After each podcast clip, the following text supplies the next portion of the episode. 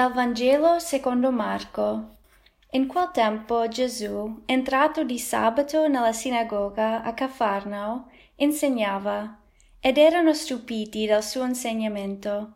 Egli infatti insegnava loro come uno che ha autorità e non come gli scribi.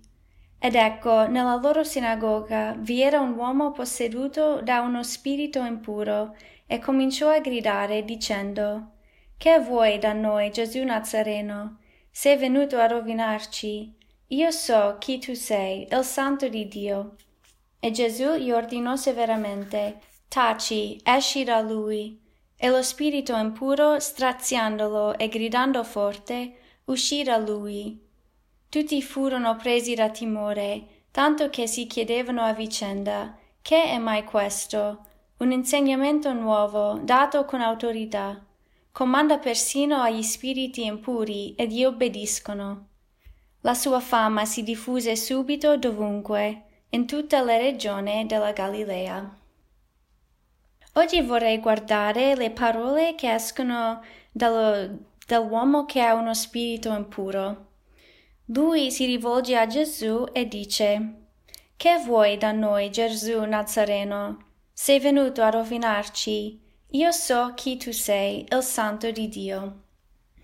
Questo spirito impuro dice una verità, riconosce la vera identità di Gesù, perché lui dice tu sei il santo di Dio. Però c'è anche un inganno, questo spirito impuro che cerca di farci deviare dalla strada. E si vede nelle prime domande. Chiede a Gesù che vuoi da noi, Gesù Nazareno? Sei venuto a rovinarci? La prima domanda anche va bene, che vuoi da noi, Gesù? Però la seconda, sei venuto a rovinarci, comincia a mettere un dubbio nel nostro cuore della bontà di Gesù. E, e, poi, guardando questa prima domanda, che vuoi da noi, Gesù Nazareno? Ho cominciato a pensare a, a cosa Gesù ci chiede, quindi quello che vuole da noi, che noi seguiamo i comandamenti che lui dà. E lui dà tanti comandamenti durante il suo ministero. Per esempio, ci dice di non giudicare, ci dice di perdonare, ci dice di amare il Signore e anche il nostro prossimo. Ci chiede di dare cibo a chi ha fame ci chiede di andare in tutto il mondo a proclamare il Vangelo. Ci dice di pregare, di entrare nella nostra stanza e pregare il Padre in segreto.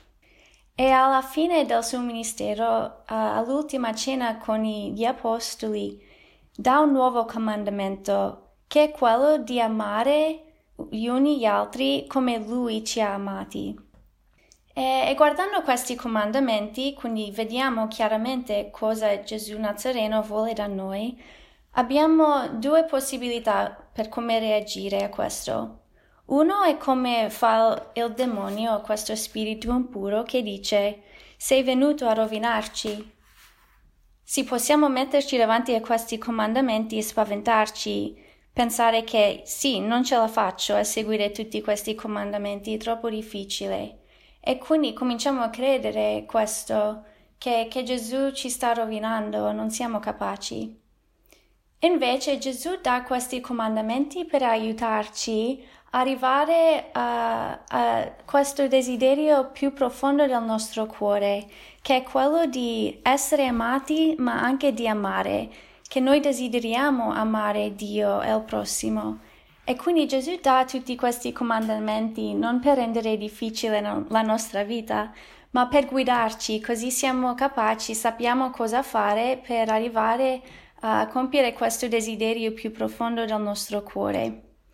E il Signore è anche molto paziente, Lui sa che non siamo capaci di fare tutto subito e quindi lui ci, ci, guida nella nostra vita pian piano con una purificazione che sempre ci libera di più per poter seguire questi comandamenti e per poter amare.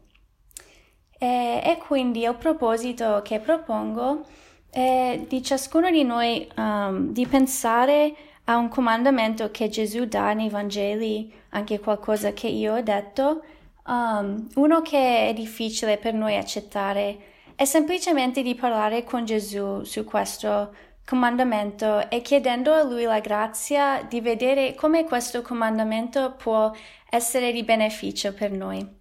E chiudo con una citazione di Santa Teresina. La santità consiste semplicemente nel fare la volontà di Dio e nell'essere ciò che Lui vuole che siamo. Buona giornata.